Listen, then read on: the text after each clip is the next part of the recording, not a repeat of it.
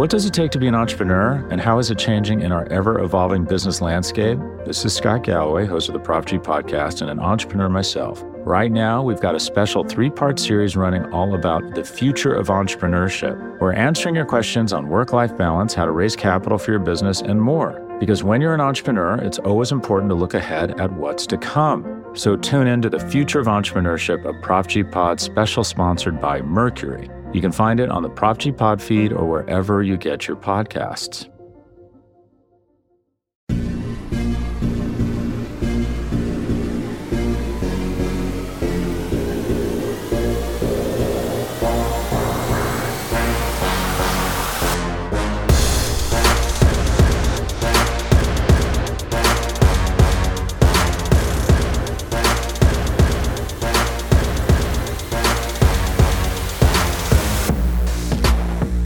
Welcome back, folks, here on Big Blue View. It is officially draft week. We are getting close, only a few days away before we know who the New York Giants have selected as their pick for the future. I'm Joe DeLeon, joined by Nick Falato and Chris Pflum as we are wrapping up our consensus big board discussion. If you happen to see it already, folks, we put out that article. Chris published the article, which covered the full consensus big board that we sat and had two different meetings, discussed, debated, and talked about various prospects and where they fit in certain rounds, ranked them, all of that good stuff as if we were in our own scouting meeting. And today is the defensive board that we are going to break down and talk about. So, hitting into edge to start ourselves off with, as we started the quarterbacks last show, we're talking about the guys chasing the quarterbacks. No top 10 players, which isn't really much of a surprise because there's not really that de facto Chase Young this season.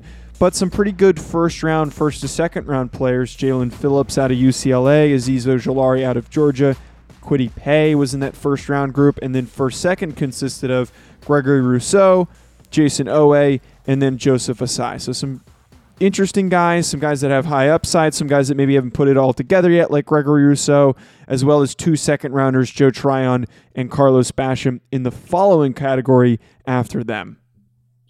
Chris, I got a question for you, my man. What's up? If Jaelan Phillips has no concussion history and say his college trajectory was just kind of of an average prospect who ends up kind of skyrocketing towards the end of uh, his college career, would he be a top 10 pick? Ooh, or top 10 talent, we should say, because I honestly don't understand why he wouldn't be. Yeah, that's where I am. Like, if we had the exact same tape on him and he, you know, never had to leave you, uh, leave and go to Miami because of the concussions. You know, he never had to medically retire temporarily. He would be a top 10 player for me. And I might just have the highest grade of on him of any defender in this draft class. I think he has the potential, assuming he can stay healthy, to be a special player. Yeah, I mean, he could do everything that you're going to ask him to do. He can play the run. He can rush wide with speed. He can convert speed to power. He can run through you. He just has so much within his arsenal. Uh, he's just a he's one of my favorite types of players. It's just like you said, man. It's all going to come down to can he pass physically, and honestly, because he missed that medical combine check, some team doctors, I don't think, got their hands on him. That's going to be problematic for someone like Jaelan Phillips, but I'm a huge fan. And then to round up the rest of that first round group that Joe was talking about, I mean, Azeez Ojulari and Kwity Paye. I mean, I, I, like Azeez a lot, and I think Kwity Paye is a high floor type of player, but I don't see uh, high ceiling within this Patrick Graham system. I do believe he could be a good four-three base type of end, but I don't know if he's going to be, you know, dropping into the boundary and, do, and doing some of the things that Patrick Graham has. Although I do like – I do feel like a lot of people are lower on Kwity Paye just because they don't view him as all that sexy. But I, I think he's going to come into the NFL and still be a good football player. Yeah, exactly. I would really like him if Spags was still the defensive mm. coordinator. You know, just as that base four three defensive end, seven technique, maybe nine, maybe a little nine technique, maybe slide inside on you know real obvious passing downs.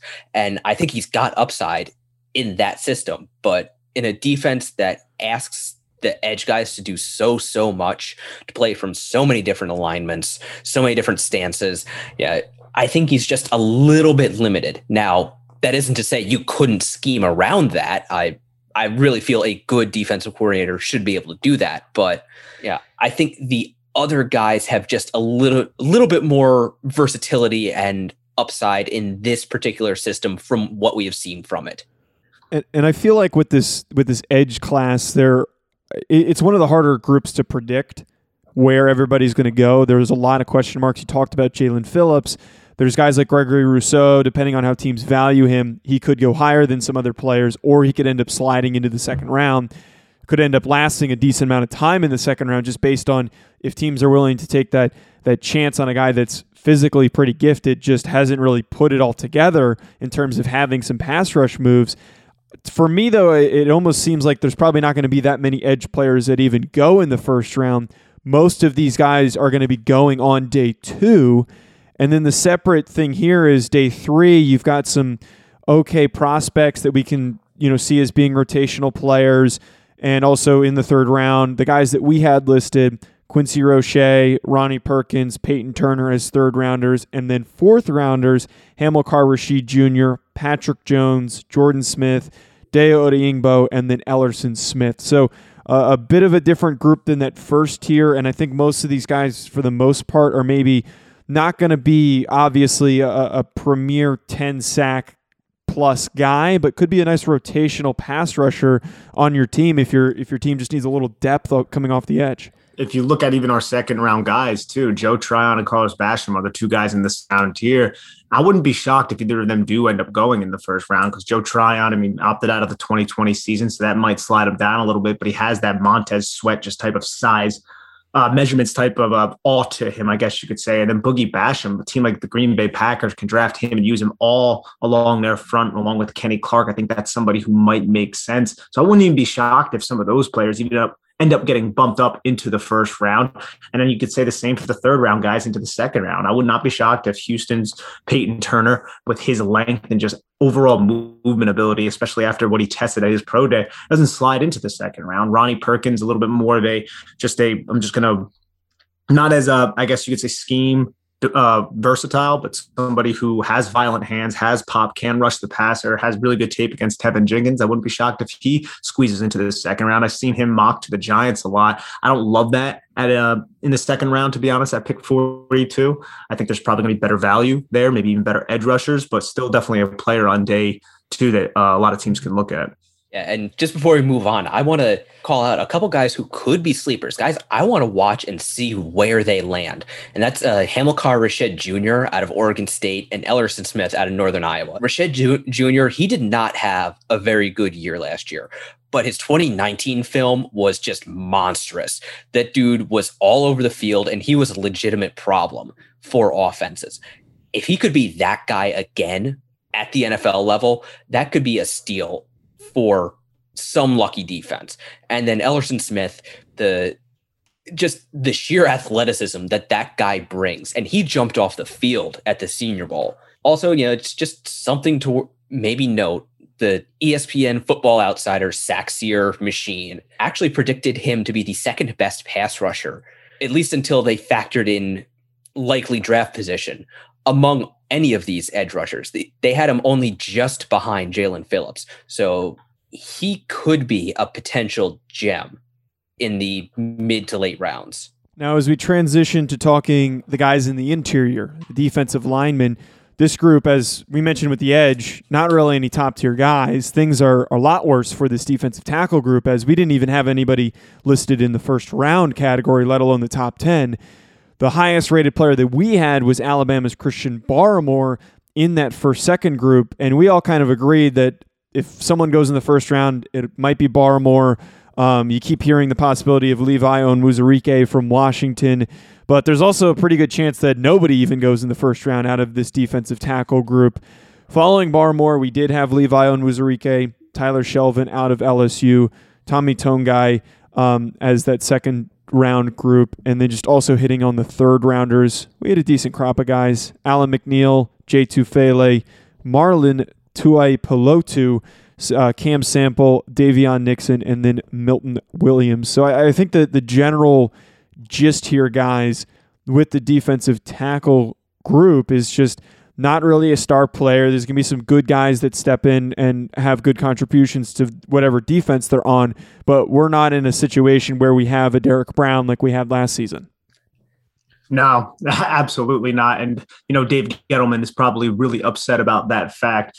But Christian Barmore probably highlights probably highlights the group, I would say, just because he has that dynamic ability to penetrate one gap, has the size now. I think a reason why he's not a consensus first round pick is because he came on late in the 2020 season and kind of put a lot of good tape together in a short amount of time. And it just isn't really overly consistent with a player like him. So that's going to give some pause. And also, it's an interior defensive lineman. A lot of the NFL doesn't value them like someone, Dave Gettleman, like Dave Gettleman basically does. So I think I think Barmore is interesting. I, I really like Levi Onwuzurike uh, from Washington. Wish he didn't opt out of the 2020 season, but that's his prerogative. Went down to the Senior Bowl. I thought he was solid down there, but didn't necessarily solidify himself as a first round pick. He's another one who's just one of those one gap penetrators who wins with upfield burst and uh, cutting off angles for interior defensive lineman, using his hands well to keep his chest clean and has some good bend and can get horizontal, reduce his surface area, do all those things that you look for. Whereas Tyler Shelvin is not that. Tyler Shelvin is a mountain of a man who is about literally 360 pounds, who just sits as at nose and eats up blocks and just commands the A gap. Now there's some uh, there's some conditioning issues with him, I guess you could say, which is, you know, which that's what you would imagine for like a 355 pound defensive tackle. He's another one who opted out of the 2020 season, but he's somebody that I feel like would fit well to replace Dalvin Tomlinson and just eat blocks. He's actually a really fun watch. Chris, did you get to you get around to Tyler Shelvin's film? Oh yeah, I mean, this is the Giants we're talking about. Of course, I got to Tyler Shelvin. Any defensive tackle large enough to have his have a noticeable gravitational field, you, you have to watch. so, so, hitting on the uh, the fourth round guys, we only had two other players, uh, Marvin Wilson and then Osa Odighizuwa. And, and Marvin Wilson, interesting name to consider because he was very highly considered before the season. A lot of people talking about how he was this uh, elite defensive tackle, the Derrick Brown of the class, and now here he is slotted in the fourth round. And I, I made the comparison to Louis Nix, uh, kind of with Marvin Wilson, who Louis Nix was very highly regarded as possibly being a top 10 pick. And then all of a sudden, after the season, he's a nobody. You know, he's not really that same tier of prospect. And those are the remaining players that we had in this kind of iffy defensive tackle group. I was going to say, the, the one thing that you do notice about this defensive tackle group is how many of those kind of undersized penetrators, you know, like what Nick was saying about uh, Levi Onwuzurike, he guys who they don't have that classic 310 pound frame. They're really more in the 290 area, but they're really quick. They can get upfield. They use that athleticism to make their plays rather than just being big dudes. Yeah, like Cam Sample slides into that. He's more of an edge. But I wanted to bring up like Marvin Wilson just a little bit too, because he's one of those one of these many Florida State defenders who just they went to school highly regarded and they just were never really maximized by the coaching staff. So a team takes a risk on in the fourth round of a player like this. I mean, that could be a high upside type of pick because the talent was there going into college. It just never really was uh, exactly what you hoped it would be. And you can say that about a lot of Florida State players just in general, not even just the defense. I mean, Asante Samuel Jr. is probably the one that definitely like lived up to the hype. So continuing into now talking some linebackers, the off-ball group, which is a position group that the Giants are likely going to be eyeing, and if anything, they're probably going to be selecting somebody at some point to to try to bolster this linebacker group, somebody to play alongside Blake Martinez. And you can probably guess, folks, Micah Parsons was our top 10 tier linebacker. He might not get selected there because of some possible off the field concerns, maybe more value on the offensive players in this class. We also had Jeremiah Owusu-Koramoah as the only player in our first round group. And then a fun name, Zaven Collins, in the first second group as well as Jamin Davis, Jabril Cox, and Nick Bolton as our second rounders. So a lot of dynamic guys, a lot of different skill sets in here. It's not really a, a, a, similar grouping. There's a lot of guys that can do a ton of different things. Which is uh, wild too, because Michael Parsons could be in for a slide depending on what comes out with his uh, quote unquote character concerns. We have him as a top 10 talent, and I think that's safe. I mean, he'd be arguably the highest ranked defensive player, but would you be shocked if Jeremiah Owusu-Koramoah ends up going over him because of all that? I could possibly see it. I think if maybe you end up in a situation where he starts to slide somebody might just say, "Hey, you know what? We don't, we're not going to deal with that stuff. We'd rather get the somebody who's going to help our secondary and going to be a little bit more of a coverage player." I, I wouldn't say that's impossible. No, it could be a situation where some teams start to look at him and say, okay, what do these other teams know? Why is this guy falling? You know, we should let somebody else make that mistake. And if he winds up being good, you know, kind of, oh well, you know, almost like a reaching back away, so like a Randy Moss type situation. But you all saw how that played out. it, yeah. so talking about some of these other off-ball linebackers we have, and we had an interesting conversation about the Ohio State linebackers. As we kind of agreed, we thought Pete Werner was a little bit better than Baron Browning, despite some serious hype of Baron Browning being the best second-round linebacker. Instead, we went Pete Werner, Uh, Chazz Surratt out of UNC, Connor McGrone from Michigan, and then Baron Browning. So a little bit different from the consensus of just the national landscape of ranking these linebackers. Uh, Derrick Barnes and Charles Snowden fit into the fourth round equation, but it's worth noting another similar style to what or situation that happened Marvin Jones or Marvin uh, Wilson rather.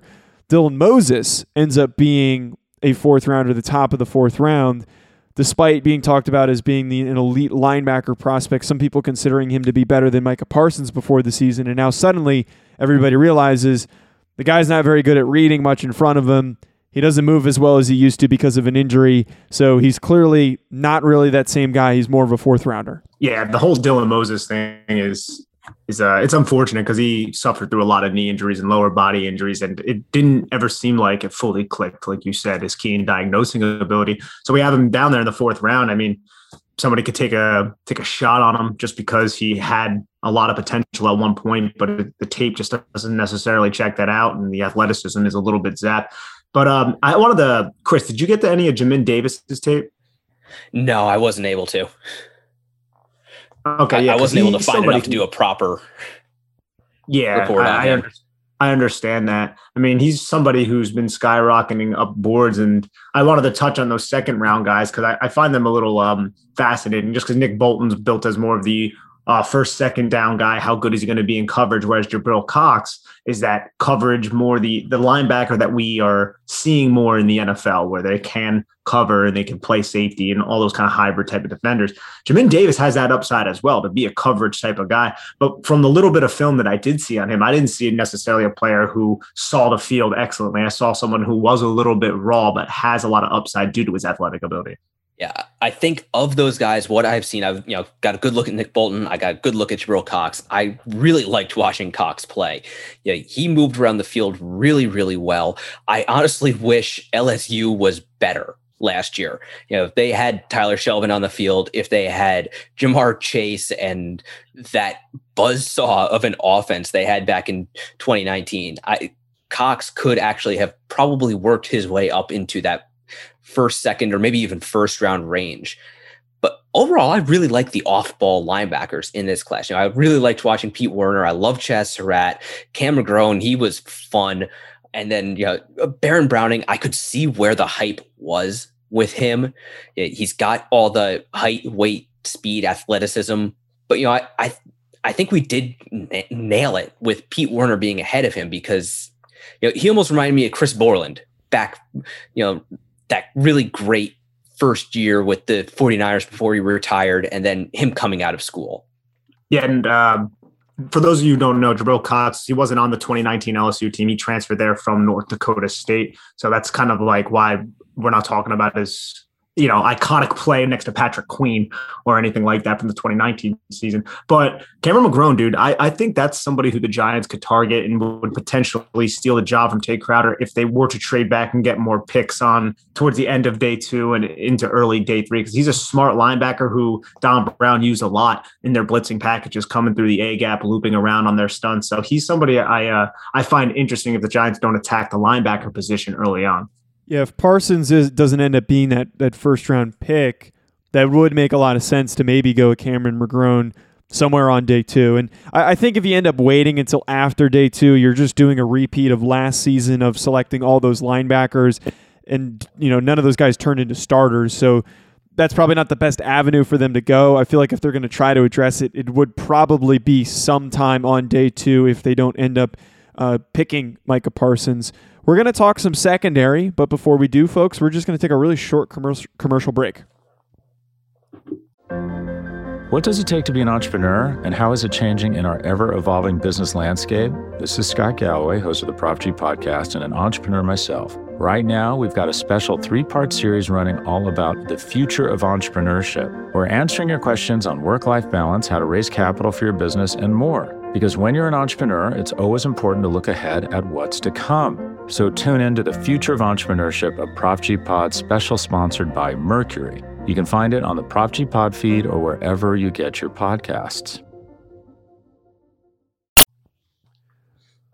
Starting up the secondary conversation with cornerbacks, we only had two top 10 players, and that seems to be a, a, consistent take that we're seeing. Patrick Surtain, Jaycee Horn, in no particular order as our top 10 guys.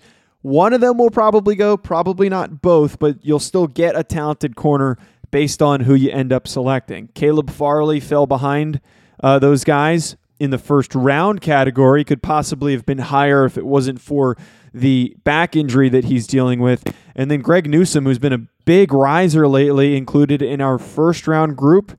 Eric Stokes, the only first second player. And then our two second round corners, Ifeatu Melifonwu out of Syracuse and Tyson Campbell as the other guy. So really talented group at the top, but I, I think one thing's pretty clear here. All the guys that we listed, it, it's actually a pretty deep corner class. There's some pretty good options that if the Giants wanted to say, hey, you know, we're not going to draft Jaycee Horn at 11, but we just want a little extra depth for the future, and, and so we're secure in a number of spots. They could take a corner really anywhere from uh, from day one to day two, heck, even day three.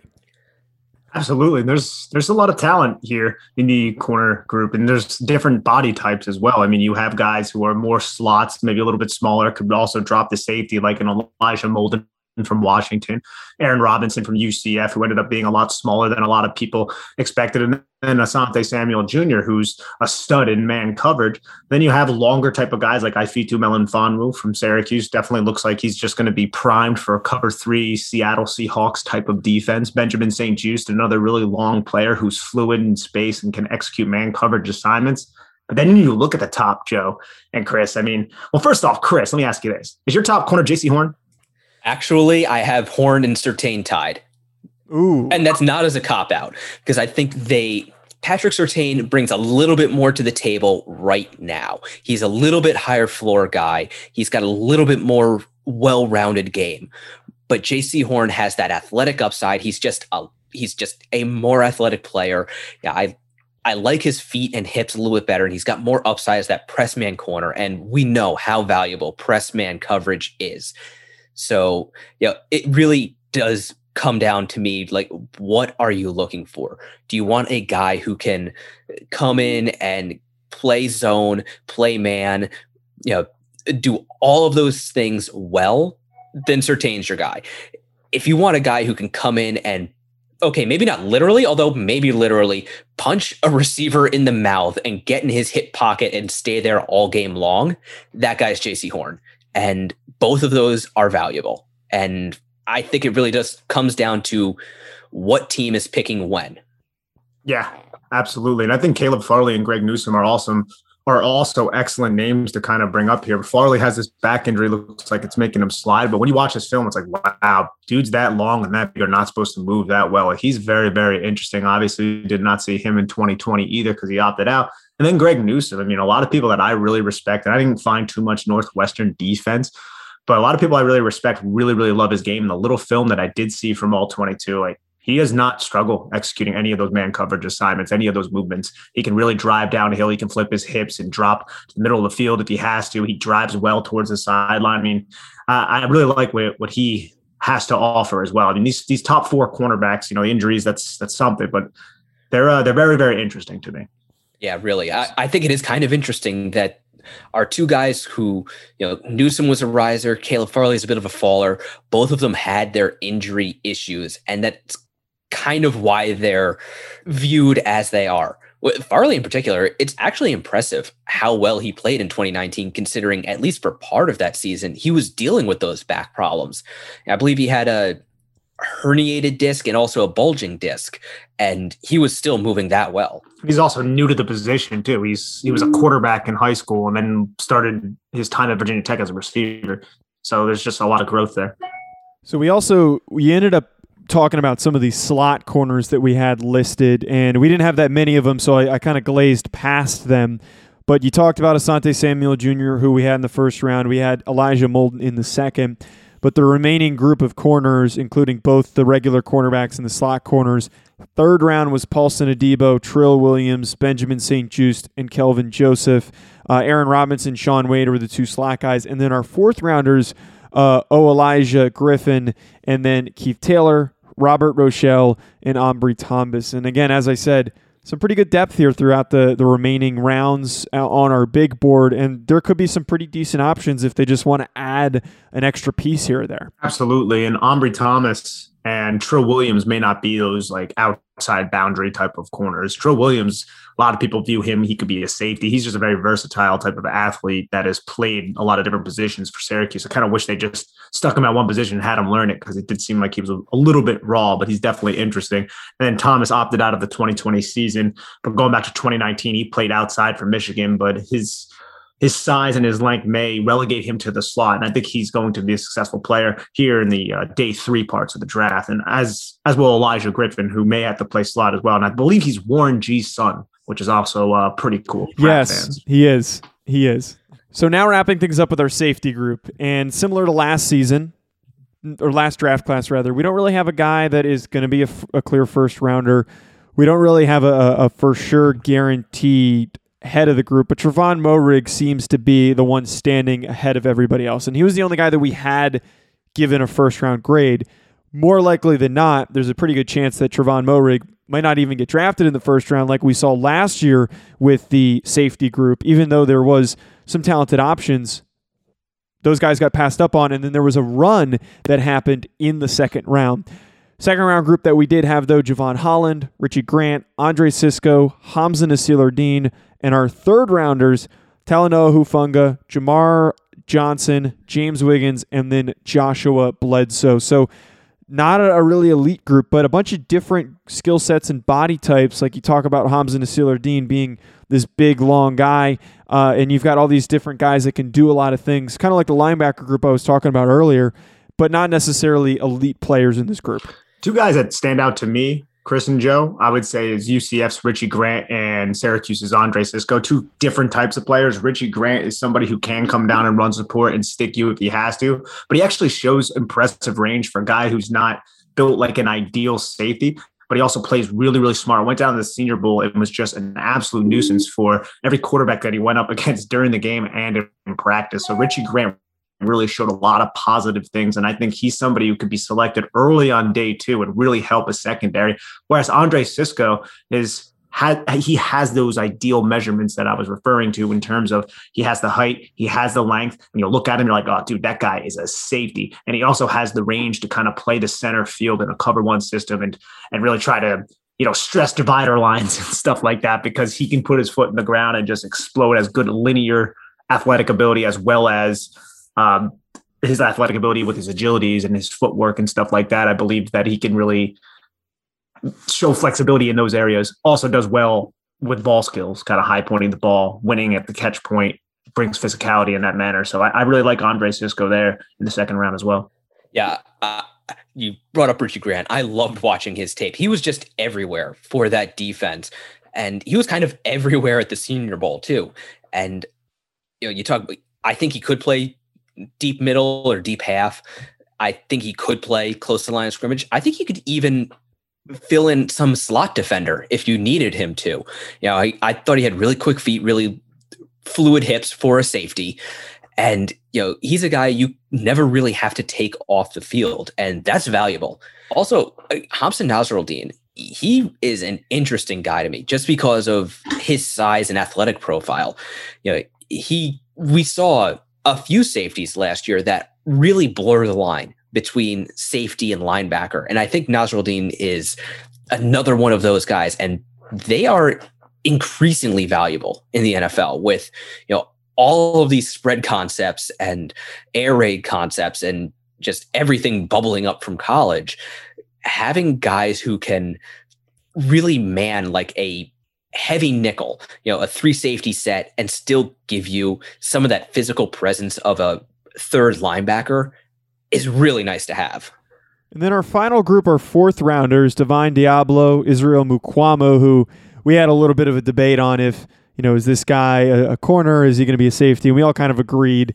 I wouldn't consider it a debate because we agreed uh, he's a little bit too stiff and big to be playing corner in the NFL. Probably better off transitioning. Uh, Ar'Darius Washington, teammate of Trevon Moehrig, Paris Ford, who's had a little bit of a, a drop uh, since the start of the draft cycle, and then Brady Breeze, was our final one. Again, I just I feel like the safety group it, it has decent depth. It's got some quality guys in the middle rounds. I just think overall it's a little bit underwhelming, and you know that's okay. It's we didn't have a, a an elite group last year. We had a lot of good guys that that went on day two, uh, and I think that's going to be the case again this season. Yeah, I think Divine Deablo is the one that's really interesting because he's new to playing the safety position. Safety position is a very, very uh, commanding position in terms of your mental processing ability. And he was actually recruited to play wide receiver at Virginia Tech as well. So that's kind of funny to be honest. We were just talking about Caleb Farley earlier, but this guy is six foot three, like 225 pounds. He'll be excellent in those dime dollar sub package rules. You can bring him down in the box, and that's kind of where the NFL is trending. So I think Divine Deablo is actually a pretty good addition if he's sitting there in the fourth round to bring in. And at the very least, he should excel on special teams and also just talk about those big long safeties. Israel Mukuamu, he was the cornerback opposite Jaycee right. Ah. Horn, but at six foot four, 212 pounds with 34 inch arms, that dude's a safety. like that, that is a big guy to be playing cornerback. And if you can do that reasonably well at the college level, he should be solid at the safety position. Yeah, I don't think there's much debate there. And I, I would be shocked if he ends up playing corner at the next level. I, I don't think there's a lot of teams that are going to be saying, you know what, this guy, we really like what he has as a corner. We're going to keep this monstrously large human being playing outside instead of asking him to play safety. But uh, we'll see what ends up happening with him. We're also going to see what ends up happening with this Giants pick, which is coming up very soon. Thursday is when we'll know who is the future of the Giants franchise and possibly a missing piece that could lead to some huge steps forward for this Giants team. Folks, make sure you hit that subscribe button, leave us a five star review, and also head to uh, bigblueview.com. Follow us on social media at Big Blue View on Twitter and Instagram, and head to our YouTube channel as well. Thanks for tuning in, folks. Stay tuned for more draft content coming your way.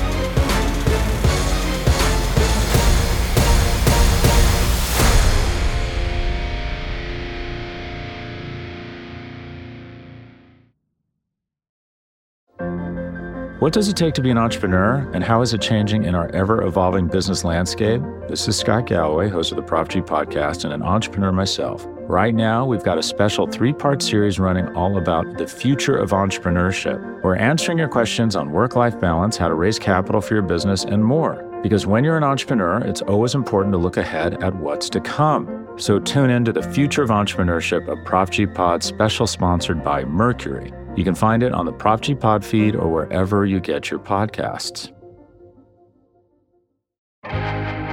First thing in the morning, as soon as you wake up, the to do list starts. Does the car need gas? Hopefully, those leftovers are still good. Why did I get CC'd on mom? no. You can't escape the to do list, but you can make the most of your me time with a relaxing shower using Method Hair Care products. Try Pure Peace Volumizing, Simply Nourish Moisturizing, or Daily Zen Shampoo and Conditioner for daily use. All formulated with long lasting fragrances and are safe for color treated hair. Reconnect with the best version of yourself. Visit methodproducts.com to unleash your inner shower.